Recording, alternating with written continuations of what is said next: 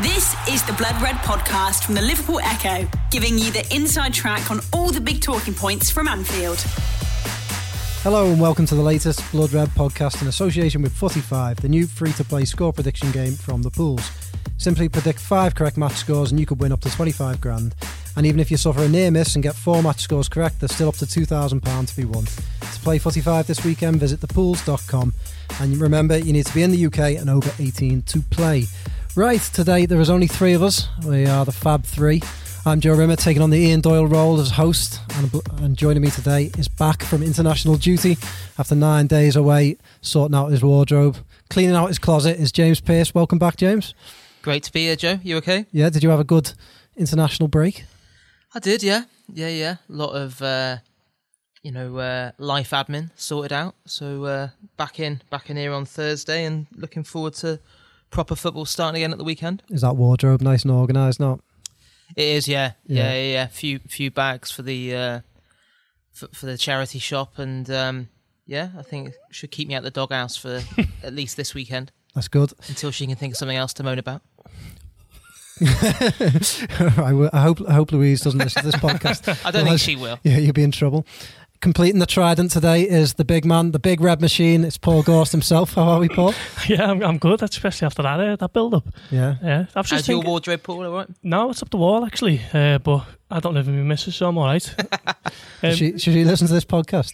no, but do you know what my mum does actually? Does Uh, she? Do you Yeah, wanna I give got a shout out. got an angry email on uh, last night. Funnily enough, Off 'cause- your mum? Yeah, yeah. 'cause- and- and- Does she and only I'll- email I'll, you? explain. I'll explain why. Very now. formal. Yeah. Because um, on the on Mondays, when was it? When Kristian Walsh gave a shout out to, to my dad after we bumped into him last week. My mum emailed me last night saying, "Why is your dad getting a mention on the podcast and I'm not?" So give a little mention to me mum. What's, what's your To my mum's aunt, name? Anne. Anne Gorst? No, Devereaux. Anne Devereaux. Yeah, yeah. Apologies. Anne Devereaux. Hello. James, do you want to say hello to Anne Devereaux? Hello, Anne Devereaux. Yeah, it's There you very nice. Should, should be made That's up great. that. What a lovely start. Do you, I might give a shout out to my mum. Karen Rimmer. Hello. James, would you like to go a shout out to you? Joan? Pearce, love you. Yeah, that's great. Lovely, lovely start. Right. Anyway, now we've we've got on with the serious stuff. We can um, turn to the football. The football's back. Um, Jurgen Klopp isn't a big fan of the Nations League. Neither are we here at the Echo. Uh, it's been a incredibly difficult two weeks. We're trying to trying to find things to talk about, but finally we can talk about the football again. What did Klopp have to say about the Nations League today in his press conference, James? Well, the, the funny thing was he wasn't actually really asked directly about the Nations League. He just he did one of those kind of Klopp answers that just kind of like veered into something else, and then once once he he had momentum behind him, then he just went for it. There was no he- stopping him, was he there? was he was actually asked, you know, although injuries have obviously been a right pain in the backside during the international break. Ha- Has there been some positives? Obviously, with Gini Wijnaldum, Van Dijk scoring, obviously Harry Wilson's free kick um, for Wales, and, and he kind of started off answering that, but then yeah, went back to he said, you know, all of you lot made a lot out of my uh, comments about the him say that, Nations? League, which he I think he described as the most senseless competition in the world of football before the international break, and that was after the Man City game. And um, yeah, over the next couple of minutes, he left everyone in no doubt that his feelings haven't changed on the back of uh, that decent game between uh, England and Spain. I think um, you know he likened it to you know you, you love watching Anthony Joshua box, but you wouldn't expect him to box every other night.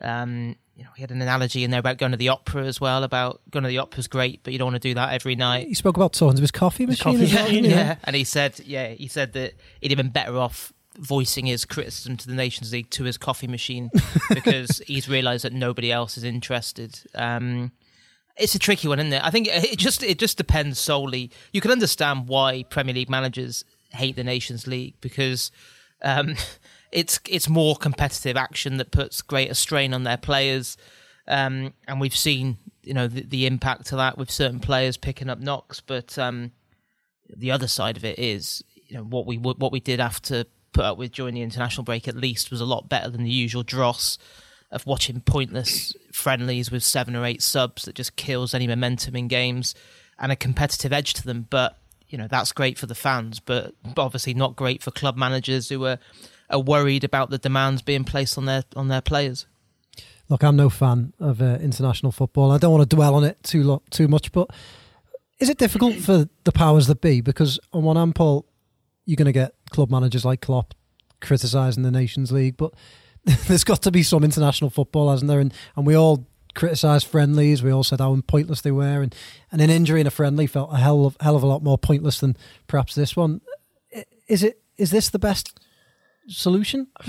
I, I, suppose in a way it is. Um, it, they bring a little bit more of an added edge to to games than friendlies do, but they're not.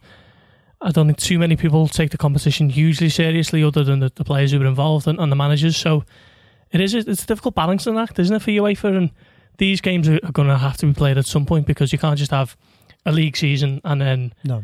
you go off to international tournaments and and England, you know, let's use them as an example. They haven't played together at all, and then Gareth Southgate's just mashing a load of players together and keeping his fingers crossed and hope, hoping that it works. So it is a difficult one. Um, I suppose UEFA have done something about it to try and combat the the, the apathy that kind of runs throughout fans for their take on international friendlies, and they're doing something. But I, I can't see where Klopp's coming from.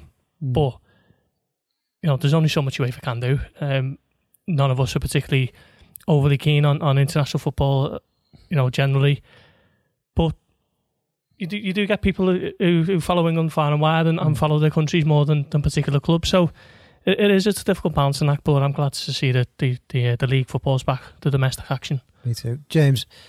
I think it's fair to say you get a bit more excited about England than Paul or I would. What do, what what are your personal opinions on the Nations League? Are you, are you behind it? Do you think Klopp's got a point? Is it difficult? What do you think? It just depends what, what hat you're wearing, doesn't it? From a yeah. from a Liverpool perspective, then you can you can completely understand where he's coming from.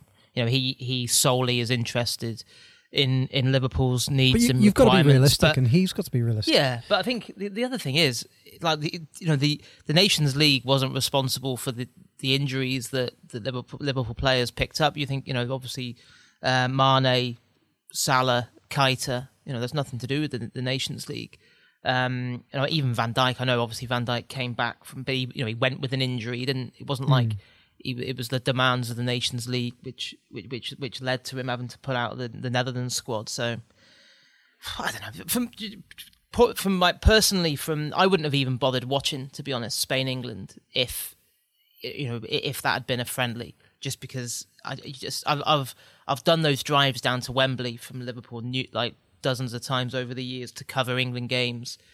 And you know, when essentially the most exciting thing in the second half of those games is watching like the paper aeroplanes, whether they can actually get onto the pitch, and like they are just pointless exercises. At least, at least watching that that England Spain game the other night, you actually thought this is a proper game. This, you know, you could see that you know there was some urgency to it. Spain, you know, were desperate to try and get back into it, and it was you know you put it in. you have to be put in context because it is only the Nations League, but it I think at least it has added a point to to to, to these games. But I can completely see Klopp's uh, you know thoughts on it as well because you know where where international managers before would experiment a lot more with friendly games, knowing that the outcome didn't bother. Now there's less of that, so it's it's better for fans in terms of the spectacle, but the knock-on effect means it's not great for clubs, and especially when your elite level players aren't aren't being given the breather that you hope they would be. Okay, let's talk about those injuries because it felt like Klopp was a little bit guarded. He did confirm that Keita is um, almost certain yeah. not to play tomorrow, but he, he didn't comment much on Mane, which looked like a major doubt earlier in the week. Uh, Van Dijk, obviously Milner, Salah all trained, didn't they? Uh, what's it looking like? Keita's obviously out. Do you think Mane will be out?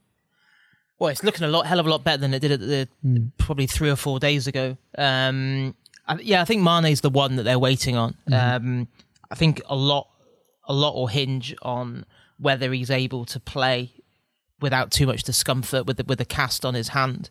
Um, obviously, he's had he only had the surgery on Wednesday. He, he certainly was was nowhere near training on on Thursday.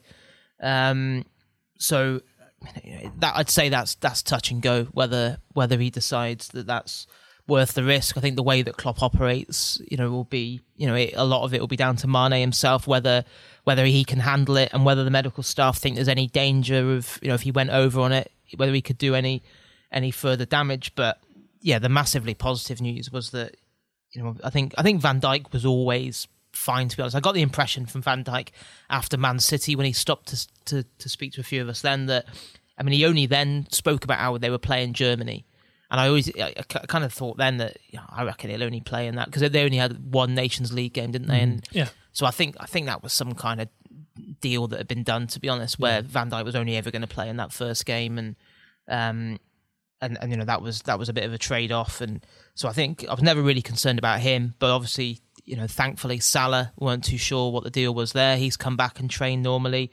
Milner's a massive positive because you know the talk was Yeah, two weeks ago when he limped off that you know although they were saying then that because of his quick thinking in terms of coming straight off, how he definitely avoided a more significant hamstring injury that would still be you know potentially three to four weeks as it is less than two weeks on. He's back training, which I think says a lot about him and he's an absolute machine, isn't he? The way that um, the, the way that he would have dedicated himself every day to ensuring that he did everything he could to get back.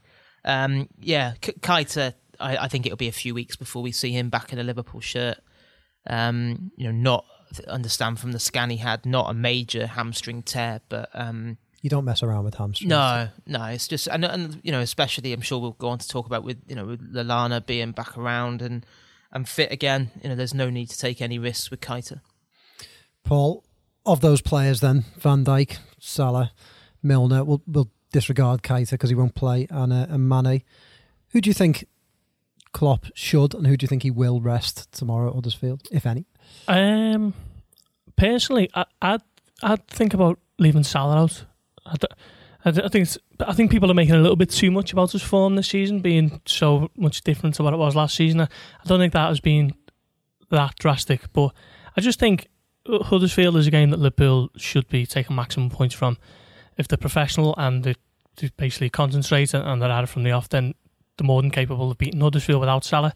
So I just think giving them a break tomorrow would be ideal to get them fit and firing again for what has become a, a pretty big game on Wednesday against Red Star in the Champions League.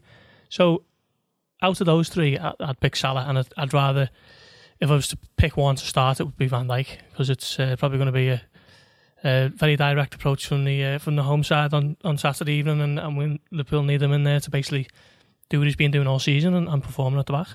James, who would you risk, if any? Yeah, I th- well, I think, I think, I, I think I'd play all of the ones that that had would? doubts over them. That um, I think. Well, the big, the big, obviously, you can't really say on on Mane because I think, as you said, you'd you'd have to leave that almost decision with him. I think if he if he's able to play with the cast on his hand and there's not a major risk of doing more damage, then I still I, th- I still think you play you play Mane. I think I definitely play Salah. Um, obviously Van Dijk has to play, and I think Milner as well in in centre midfield. I think you know the, he's only been out for what uh, you know 11, 12 days before he was back in full training. So um, yeah, I I wouldn't have I wouldn't have too many concerns. They were only they're only minor, minor issues. Is this not a game that you think Klopp didn't rotate his side much in the first sort of third of the season? And um, he's got a great squad now, better squad than he's had at any point during his time at Liverpool. Uh, is this not the type of game now that you want to see him start rotating players? And I'm not, I'm not saying wholesale changes, but start making those tweaks. You know, for example, if if those four have been doubts, surely there's no point in risking all four of them when you've got games against Red Star, against Cardiff, against Fulham coming up. Yeah, no, uh, I totally agree. I, I think tomorrow is a game where he can look to bring in maybe a Fabinho or a Shaqiri in, in place of Salah. Um, I, I wouldn't personally risk Milner. Uh, so yeah, definitely. This is why Klopp's built up the squad, and it's the reason why before the ball was kicked, so many of us were saying this is such a strong Liverpool squad, and it's it's one of the best that they've had in the last twenty five years.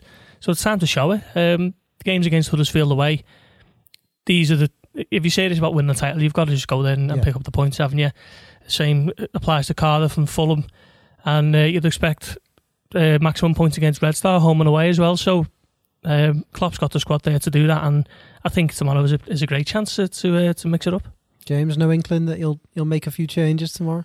He, he may well do, but I guess I don't know. I just got the impression off him today that I think he was he was desperate to bang the drum that this is a really dangerous game for Liverpool, and I think accordingly, I don't think he'll be thinking about you know can I can I give people a breather, um, and can I rotate with one eye on on Red Star or whatever that comes after that. I th- I think he he was genuinely desperate to try and focus minds on this on this game. It was interesting, you know. He said he offered up again that when he had his sit down with the analyst to, to look over the tapes on Huddersfield, he said the analyst said to him, you know, these are a lot better than you would you would imagine.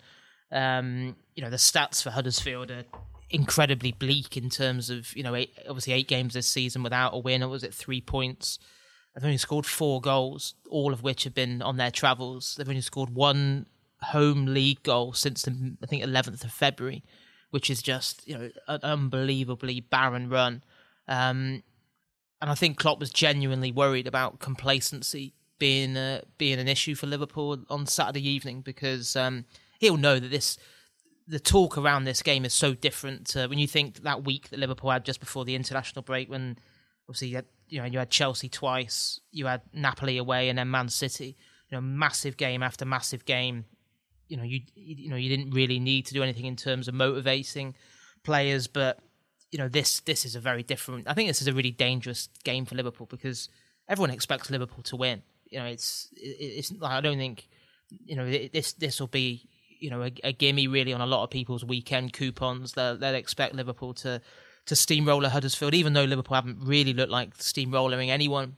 Um, you know, in in the last last month or so, um, you know, been very solid defensively, but you know, not particularly fluent going forward. So, I don't know. I, th- I just think that will be in Klopp's thinking. You know, that that I think he'll want to field the strongest possible team that he can. Um, you know, I think the, the other thing, trying to second guess what he'll go with is awkward. Is is is like, so you know the other players that you'd say could potentially come in. Well, Lallana, you know, he's played so little football. You know, would it be too much of a risk to just chuck him straight in the starting lineup? I think it probably would be. Um, Sturridge is the one that you'd say, you know, he couldn't have done much more before the international break in terms of staking a claim for a start. But you know, Klopp spoke, didn't he? I think when you know when obviously I think Sturridge has you know scored Liverpool's last two goals in the in terms of the, you know, I think Liverpool I think the last six and a half hours of football, Sturridge is the only one that scored, but you know hasn't earned, earned him a start yet. Um, so you know that'll be interesting whether he does that. He was asked today about you know how close is Fabinho. Of course, Fabinho still hasn't even graced the Premier League with Liverpool yet, and he said he said well he said I can't really tell you because I haven't seen him for twelve days.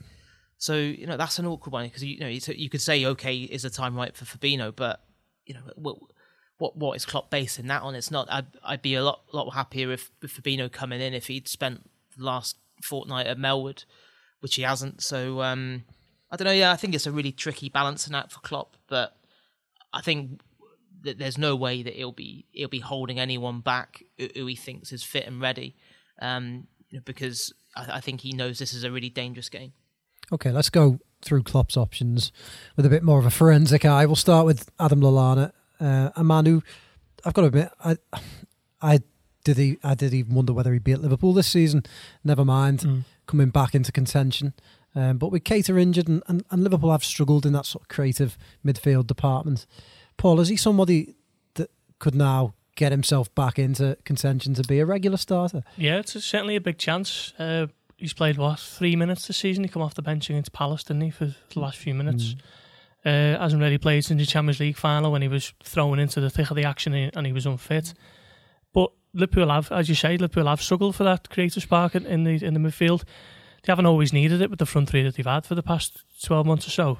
Um, but at the moment, the front three aren't necessarily firing on all cylinders. So there is an, an opportunity there for someone in, in midfield to come in and, and just kind of make things happen. And, and he's he's someone you would look at, you know, when everyone's hundred percent fit and ready, because uh, he he's got that lovely little bit of skill in his locker, hasn't he? And he can open up the fences, and he gets his fair share of goals. Actually, to be fair to him, so he might be looking at it over the next next month or so and just thinking this is a chance to kind of remind everyone what I'm all about.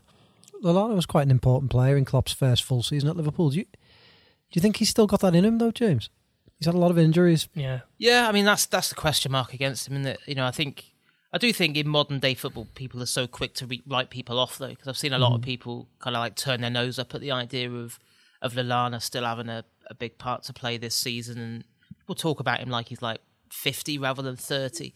um, you know, I, I I still think he can he can make an impression. I think I think that the problem has been for him over the last 12 months that kind of every time he's got back, he, he's never really been able to get back to anywhere near the level that he can play at before he's got another issue, and he's been you know he's never never been able to get any kind of rhythm or momentum behind him.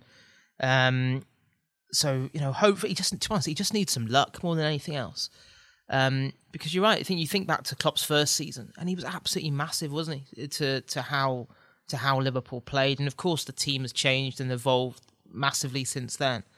But I, I don't know. I don't go along with this idea that Liverpool have some way like left him behind, and you know that he's no longer of the level because you know if, if Adam Lallana was fit and and and firing anywhere near the level he can do, you know, I, I still think he gets in the England team, and, and he's a he's a he's a regular at Liverpool. So hopefully, you know, I think probably is more likely to be off the bench than starting, just because what was it, three minutes of first team football he's played this season. But um, yeah, I, I still think he could prove to be a really valuable player. And you know, listening to Klopp today, kind of he left you in no doubt that you know his admiration for Lallana is is massive, and all you know all the talk this week uh, has been how sharp um, he's looked in training, and people very impressed with how he's you know he, he's he's used the last two or three weeks since he was given the all clear to to be back in full training again. Okay, let's just say for argument's sake then that Lallana isn't is an option and could start tomorrow. Where where do you start him? Does he does he play in that midfield three where perhaps Milner has played this season as as the more advanced one, which he, he played a lot uh, in Klopp's first season, or does he play as one of the, the front three and you can rest Mane or Salah because he you know in Klopp's first season I think he played Sa- Sadio Mane right, Coutinho came Yeah. off the left a lot, or, or sometimes he'd bring the Lallana in. What what would you do with him? Do you still think he's got the legs to play out there out wide? I'd, I'd have him centrally personally. Mhm. Um, he, he he play he come on on the right didn't he in Champions League final Yeah. in place of Salah, and I, I don't think it's ever really suited him playing out wide. I think he, if you ask him, he, he might tell you that he prefers to be central where Yeah. you can affect the game a lot more. You, you're not just waiting to, to receive the ball in wide areas. So um, I think that's probably where he, he operates best, and uh, I'd, I'd put him there personally. He had some magnificent games in that season. I, I Yeah. think back to the, the Leicester game, that the op- that was the opening of the new stand, Yeah. wasn't it? When he scored a wonderful goal and was really creative. He's he's still he's capable of creating goals, of scoring goals, isn't he? Yeah, and I, I go along with what Paul said. I, th- I, th- I think he's probably most influential in like that advanced central role, and you know we've talked about it a lot that that because because the front three haven't been firing as as they did in the second half of last season. There has been a, a shortage of kind of spark and guile from from from the midfield three, and I think he can provide that. I think um, I'd be slightly concerned about throwing him straight in No, I, against, I, I against just meant for argument's sake. Yeah, but um, yeah, I, I just think what, what he offers is something that this Liverpool team is lacking at the moment. And before before Keita got that that injury this week, I thought, you know, what a, what a chance now for Keita to to to really start delivering and showing showing us all what we thought Liverpool had bought in the summer.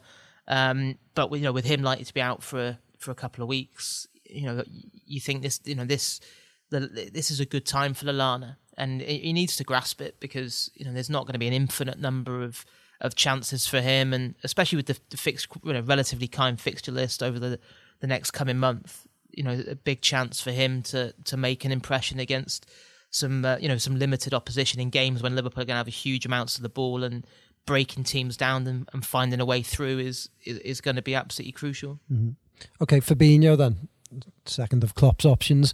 Somebody that you talked about today, as you say, James. He didn't he didn't see a great deal of him over the international break, but it felt like he was starting to come into contention a little bit more towards the end of that that end, that run of seven Mm. games. Um, we'd expect to see Liverpool see a lot of the ball tomorrow.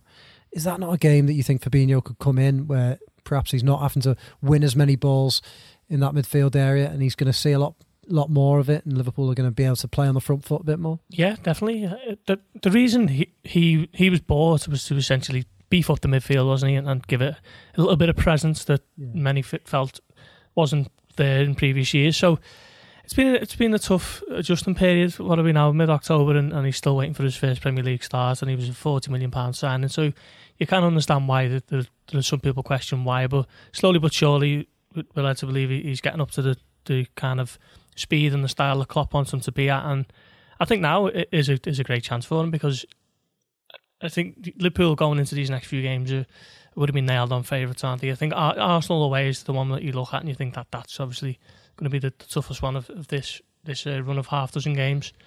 So I think put him in into the action. It's away from home, so you know we might be needed to maybe dig in a little bit more at certain times and, and put your foot in and, and basically make yourself known as to why you're a forty million pound defensive midfielder. So um, I think Huddersfield away is probably an ideal opportunity to to basically give him a start and uh, start showing why he was so uh, highly thought of or, or is. The Blood Red Podcast, brought to you by Footy Five. Play today at thepools.com.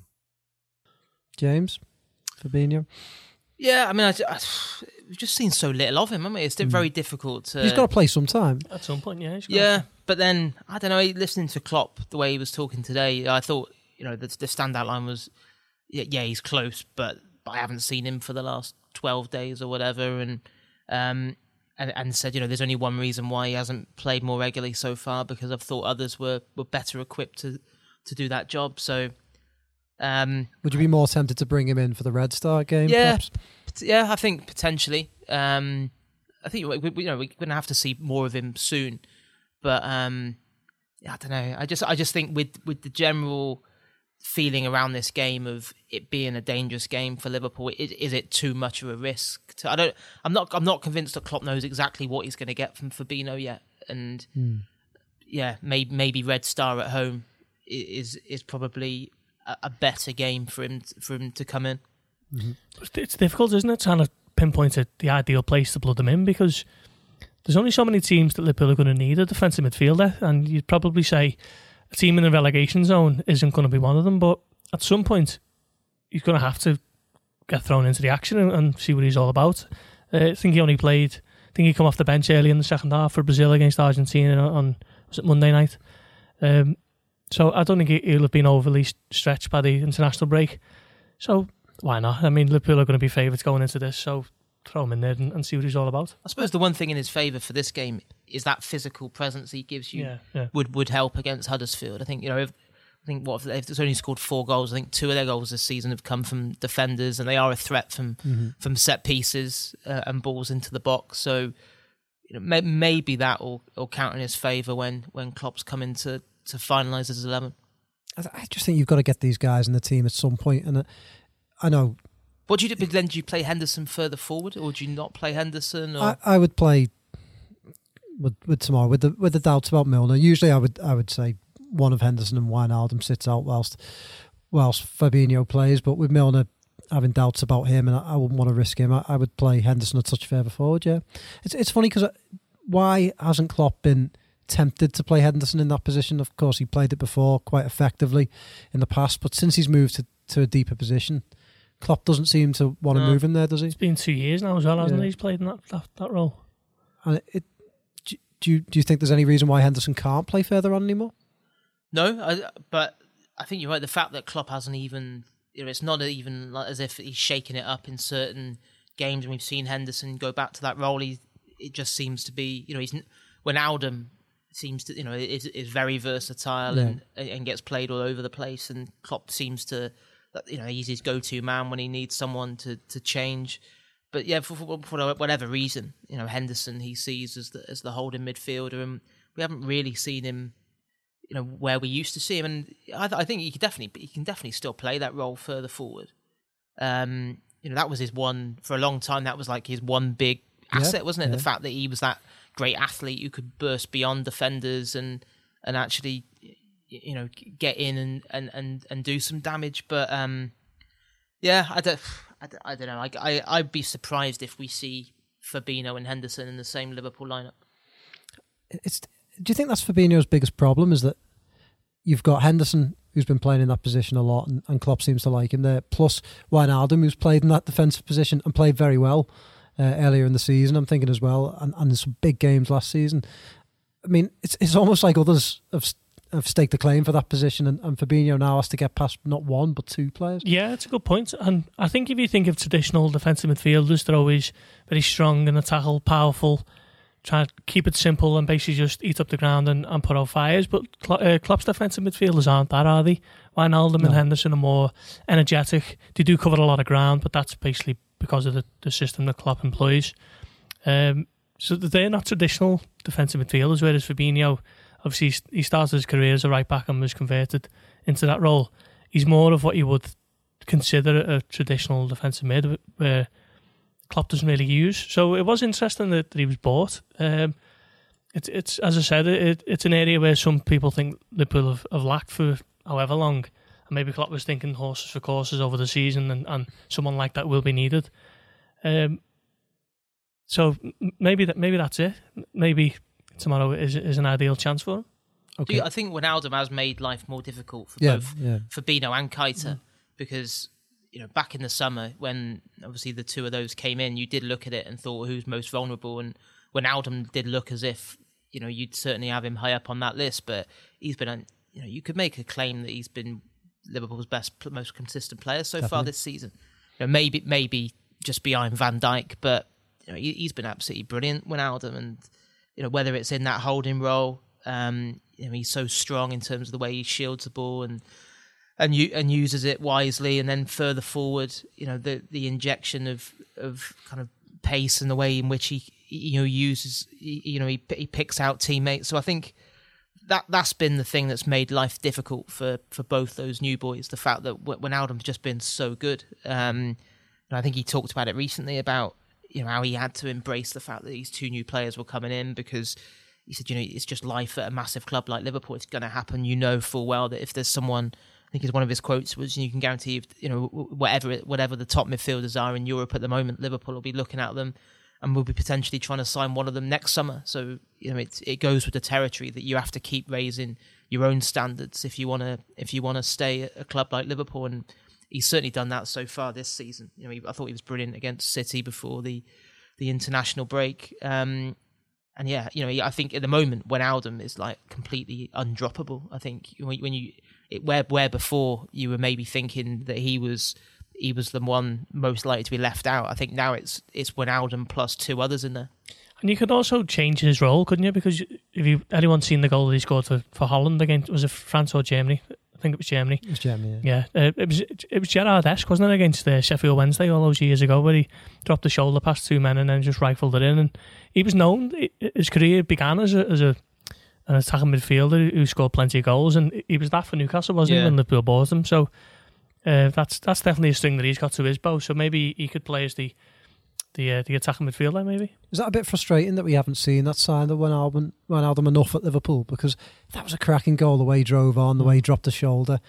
And if if you could just get a bit more of that out of him, like you say, James, I think he's been undroppable this season, but he'd be one of the top, because he's got every attribute. He'd be Yeah, one of the top midfielders in the Premier League, wouldn't he? Yeah, yeah, yeah. Well, but I must because obviously I remember being at St James's a few years back when when he caused Liverpool a lot of mm. problems and mm. Scored twice, didn't yeah. Yeah. yeah, and and so when Liverpool bought him, I, I thought Liverpool were essentially buying, you know, like someone, you know, not not quite a Shaqiri, but that kind of type in terms of someone who was very much attacking and and you know made made that difference in the final third, and then under Klopp, you know, he, he's just you know, Klopp has, has, has seen him playing a very different role, and I think he, he's such a selfless footballer in terms of. I think you're right. You want to see more from him attacking wise, but I think a lot of it is he does a job for the team, and he quite often he is that link. You know, when when one of the fullbacks goes forward, he, he tends to be one of the ones that, that drops in and and covers, and you know, I, I think that that's been the big surprise for me that that I thought Liverpool were getting you know, quite a not I suppose a selfish in a way, a selfish attacking player that, that could make a make a difference in, in tight games. But in actual fact, he's he's a hell of a lot more than that. You know, he's a you know not not far off a complete midfielder, and you know, every attribute you'd want in a midfielder, he's got. Um, you just love him to add a few more goals to his game. Um, because yeah, you know, when you see him do what he, what he did for the Netherlands, you, you know, you, you you kind of wonder why how on earth did he manage to go so long without without scoring an, an, an away an away goal. Um, it was it was crazy really because, but yeah, you know, on on current form, you know, he's he's absolutely massive to this Liverpool team. I think a lot of it as well is to try and facilitate the front three. Um, Klopp's midfielders basically swarm around the, the opposition, press as hard as they can, as quick as they can, and then basically get it and, and try and feed the front three. So I think that's probably impacted on his, his goal output. Whereas, you know, when Liverpool win it, it's, it's release it quickly forward, isn't it, to Mane or Salah. Um, and the, the midfield line is, is maybe not as encouraged as much to get forward and try and get on the score sheet. It's more about feeding the front three who are, who are the big goal threat. Do you think then, then that's why the Shaqiri in attacking midfield experiment is dead after 45 minutes against Southampton. I mean, yeah, I was surprised that he has seemingly abandoned that because I actually thought it made for it made for a great spectacle. But I think for Klopp, it was just interesting the fact that he, you know, he said we didn't have enough control, Mm. and you think, well, how much control do you want when you're what was 3-0 it, up. three 0 up or whatever? But I think I think that was just a sign of how the style has evolved under Klopp, where Yeah. maybe twelve or eighteen months before he would have thought, do you know what? Yeah, it's a bit too open, but we're 3 0 up. We could win this by six or seven. Yet now I think the mindset is, what? why bother, you know, using that energy when, why not just shut up shop and, and win the game and, and, and, you know, and look, already look head towards the next game. And yeah, I think it's a shame because I, I think Shaqiri's been underused so far. Um, you know, he's another one that, again, it's awkward not knowing, you know, what kind of shape he's come back in Yeah. obviously played played for Switzerland during the international break. He's not been around, um, but I was really surprised that he didn't bring him on in Naples when when Liverpool were crying out for a change attacking wise. And again, you know that night I think Klopp, you know, was quite slow to change it because I, because I think he thought you know we've been bad, but we're on the verge of, of nicking a nil nil. That you know we'll we'll take that kind of thing, and then it, didn't he didn't it didn't didn't bring him on did he against City no, either? Didn't, No, didn't, and- didn't bring him on either of those games. So, which, which I can, you know, I, I feel a bit for Shaqiri because I think when he every time he has come on, he's he's made a difference, and obviously he got a bit of a rollicking, didn't he, off Klopp after the League Cup tie against Chelsea because Klopp wasn't happy about him. I think I think Oh, he at the end to of the take- game with the free Wasn't- kick, He wasn't wanted it? him to take a free kick, didn't he? And it, I think he didn't. I think Henderson was it Henderson Henderson, ended up chipped it to the taking back. it. Chipped yeah. it to Matip, and Yeah. Matip rolled it out for Yeah. a goal kick, and that was that. Yeah. So, but yeah, I I I think I'd, Shaqiri's definitely one that I'd find room for on um, on Saturday. Okay. All right. In terms of trying to find room for players, Theo Squires brought this to my attention before. He was trying to get Daniel Sturridge in his team for the weekend. And he's trying to find a way of playing Sturridge and Firmino. And the only way he could do it was by playing a diamond in midfield and playing Firmino up top alongside Sturridge. Do you think there's any way that those two can get in the team other than that? Because you don't really want to push Firmino out wide to those wide areas, do you? No, you don't, and, you, and I think Sturridge would be even less effective if he was out wide. So it's a tough one. I think if Klopp's ever going to do that, and he'll need more than the time he's had at Melwood with his players this week, I think it could be an option. They've certainly got the midfielders uh, to to play in the four there. Because that could also give you the protection to play, say, a Shaqiri in a, in a more advanced role. Yeah, yeah, because then you could you could pick you know who Henderson at the base or Wijnaldum and Fabinho or Keita if he's fit. But um, I, I, I, I mean, it's a it, it's an exciting prospect, and and you would like to see both of those players up front and, and see what they can do as a partnership. But I don't think Huddersfield tomorrow is going to be the game to do it because I, ju- I just don't think Klopp's had the time to, to change the system and work on the shape. And um, if they did, they could easily come unstuck. Yeah, I'd go along with that. I think Yeah. it was interesting. Klopp was asked today, you know, how how does the preparation for this game differ to others when you've got a full week? And he he, he said, you know, it, it is massively different because you have to just ply the players with Yeah. information. You have to pack in meetings, you know, back to back about about you know what what the game plan is and. Yeah, I, I don't think he'll be making it any compli- more complicated than it has to be by, by suddenly trying to introduce a new formation that they've they've hardly worked on. So Yeah. yeah, it maybe it's an option further down the line, but I'd, I'd be amazed if we saw that on Saturday evening. Do you think Sturridge could play against Red Star? Of course, he started up front against Paris Saint Germain and, and did well. Yeah, I think I think it'd be interesting to see well what does he do with Firmino because I was worried about like Firmino. I thought was really poor against City just before the international break, and I only saw brief highlights of of um, Brazil Argentina, but um, from what I was told, Firmino wasn't wasn't great in that game either. And that was in a two up front as well. That was with Jesus. Yeah. So He's weird because he only seemed to work in one system, doesn't he, Firmino? In one position in one system. Yeah, I think just just because we, for so long we were so used to Firmino being so influential and so key to our Liverpool play, you, you suddenly notice it a lot more when he's when he's not absolutely bang on it. So I don't know. I'd be I'd be tempted. To, you, you talk about giving Salah a breather, but I'd, I'd be tempted to give Firmino a breather. To be Yeah. honest, at, at Huddersfield, I think I just think, especially because I think S- For Sturridge. Sturridge has been around as well. Um, you know, I don't think I think it's nearly a year since Sturridge started a Premier League game. I think it's Really? Yeah. it's um But did he start against last season? I think it was last November. I think it was because obviously he went went out on loan, didn't he? In Yeah. the in the January. I, The um, but yeah, I'd, I'd be tempted to go Salah, Sturridge, Shaqiri for my front three. Okay, let's talk a little bit about Huddersfield. Uh, James alluded to it before. Klopp said they, they were a trap in his press conference today. And I've got to admit, I, the way I look at Huddersfield, they're already down. uh, mathematically, them and Cardiff are already gone. I don't know how that's Wagner will be happened. Pinning this podcast on the dressing room wall. he may well do. But I, I, looking back at the two games last season, 3 0 both games. And I remember especially the away from home. Matip, I think, was playing centre half that day. And it was just dictating play Yeah, from, from like past the halfway line. It, it was it was ridiculous. And I, I'd probably never seen Liverpool dominate a game in the Premier League as much, especially away from home, as much as I, I did in that game. So perhaps my my feeling is I'm almost di- dismissing Huddersfield. Is that a problem for us all? Are we all dismissing Huddersfield? Do, you- do you think we are being complacent, and do you think Klopp will be especially guarded against that? Paul? Yeah, I think I agree with both. of that. I think supporters are basically tagging us up as three points and, and seeing if we can put pressure on City and Chelsea. But Klopp was at pains to, to stress that that isn't the case in, in his conference today, wasn't he?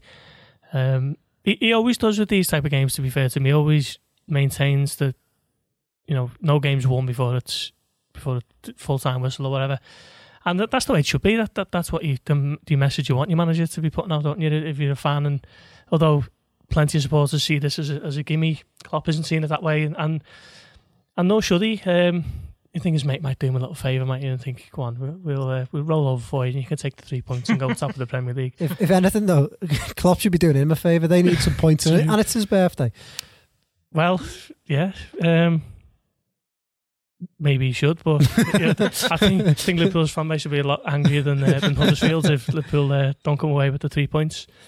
Yeah, it's it is a bit of a banana skin, but they haven't been great at all after this season. Um, they, they stayed last season and found it just as tough so far this season. Um, I don't think the, the squad's great.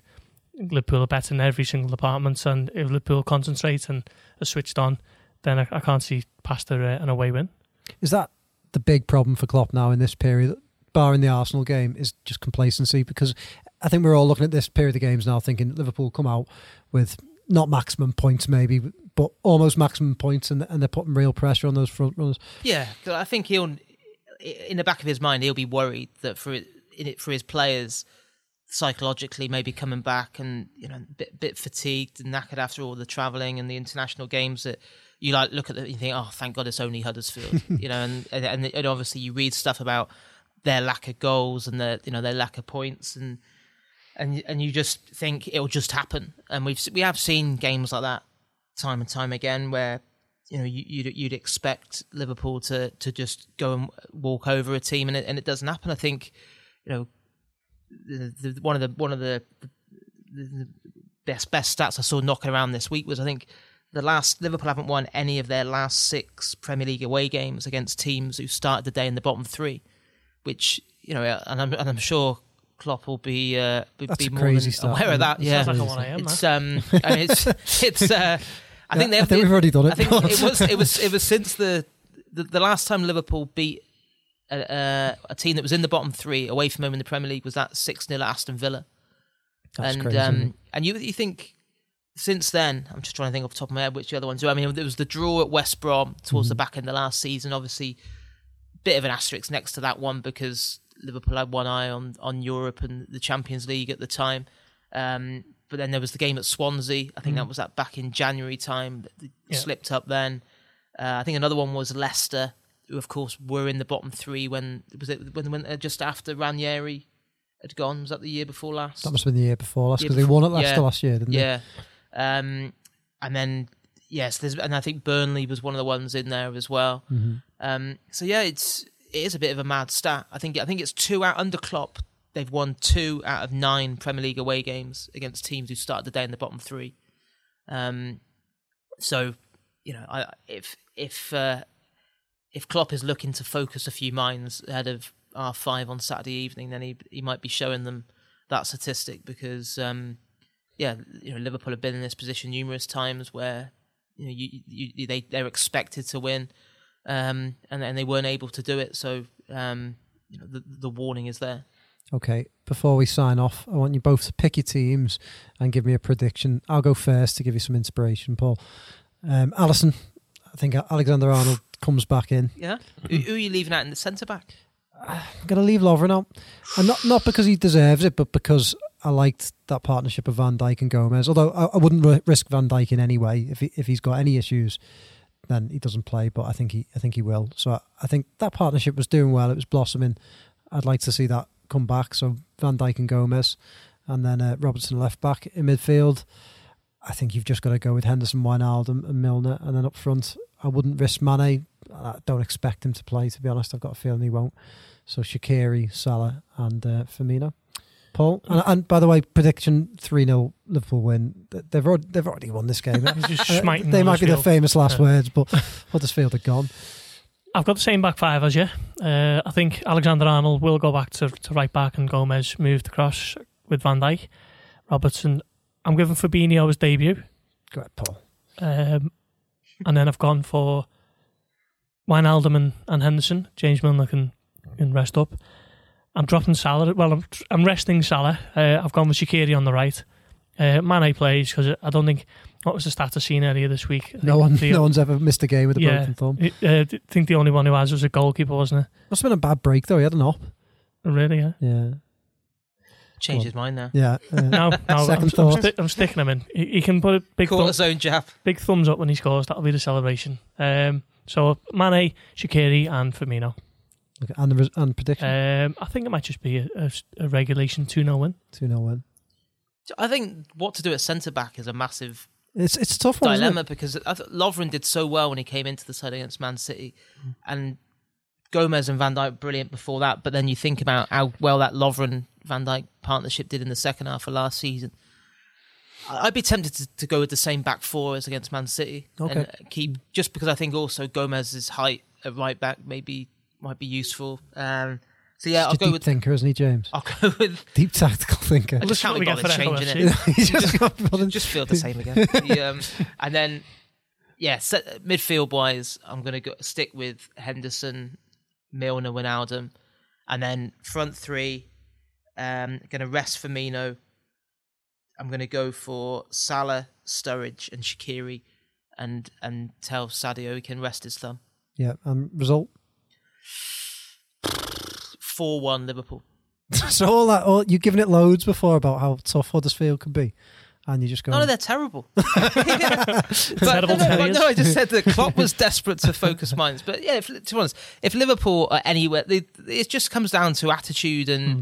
and and whether they've got it in their legs. Because if it, if it, if, it, if Liverpool play anywhere near the level they can, then then they'll be far too strong for Huddersfield. You know, Klopp said a lot of nice things about them today and talked about how they've had two separate seasons, one in terms of performances, one in terms of results, but you know what he said, which actually was, was absolutely bang on, was he said it was an absolute miracle by Wagner to get Huddersfield up, another miracle to keep them up, and how it would be a hat trick of miracles if he does the same this season, which I think sadly will pro- be proved beyond Yeah. him. Um, because they're they're a really nice club as well. You know, we really enjoyed going there last season.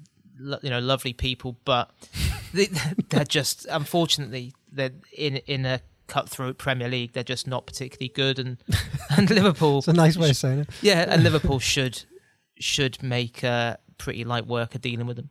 Well, there you have it. Huddersfield are rubbish. Liverpool have already won.